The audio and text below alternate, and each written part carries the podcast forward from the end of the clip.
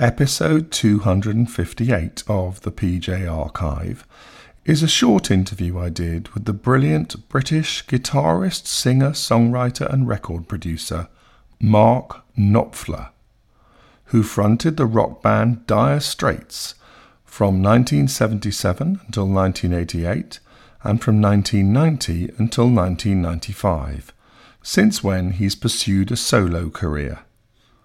With apologies for the fluctuation in sound quality, this interview took place in London in 2006 at an event to raise money for various charities and the families of victims of the 9 11 terrorist attacks in America. Well, it's, uh, it's a pleasure to be here. Good morning. Uh, uh, it's, uh, it's really through just uh, knowing David Clark, who runs the Honeypot charity, which is, of course, one of the associated charities for today. So I'm just delighted to be here and do anything I can. I've just uh, completed a tour with uh, Emmylou Harris. We did a, a very enjoyable uh, duets album together, like a male-female thing, you know. and uh, that was just great fun. And in fact, uh, one of the songs, um, "If This Is Goodbye," is related directly to the 9/11. So you were explaining earlier that you've written a song about September the 11th. Obviously today's the 5th That's right, yeah. Can you tell, you tell us where you were on that day and what it meant to you?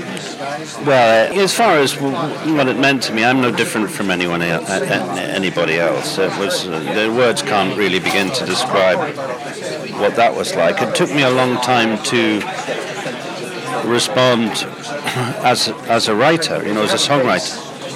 Uh, and I was actually, I actually found that there was a piece that Ian McEwan wrote in the newspaper for the newspapers about six days after the a number of days after the event, which emphasised the, the, the f- telephone calls that people made from the towers, and and so I um, it just stuck in my mind, and that really became the basis of uh, of the song. You know, if this is goodbye, on the which is you know on the, the album that I made with Emmylou. Were you in America at the time or were you in No, I was in I was in London at the time. I was at home. What chance of ever being a reunion of Dire Straits? Because often you have these things called bands reunited. and Well, we, we have done things in the past for uh, charities every now and again. You know, it just it has happened. How do you feel about playing those songs now? Do you still enjoy them? Oh yeah, no, I still play them now. Play them now. Uh, I, I played Romeo and Juliet at Wembley the other a few weeks ago with Emmylou. You know, and I, I like to do it.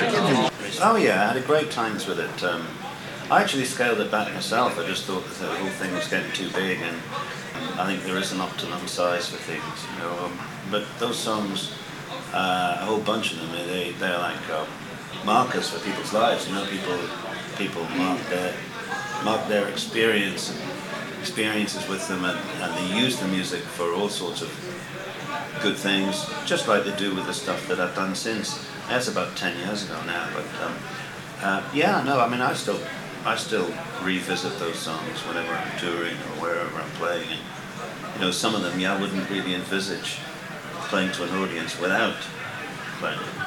I wrote them, so I play them. I remember you doing Money for Nothing at Live Aid many years ago. Yeah, that's the sort of thing. Do you think there should be more Live Aids or do you think there's, it's been enough now?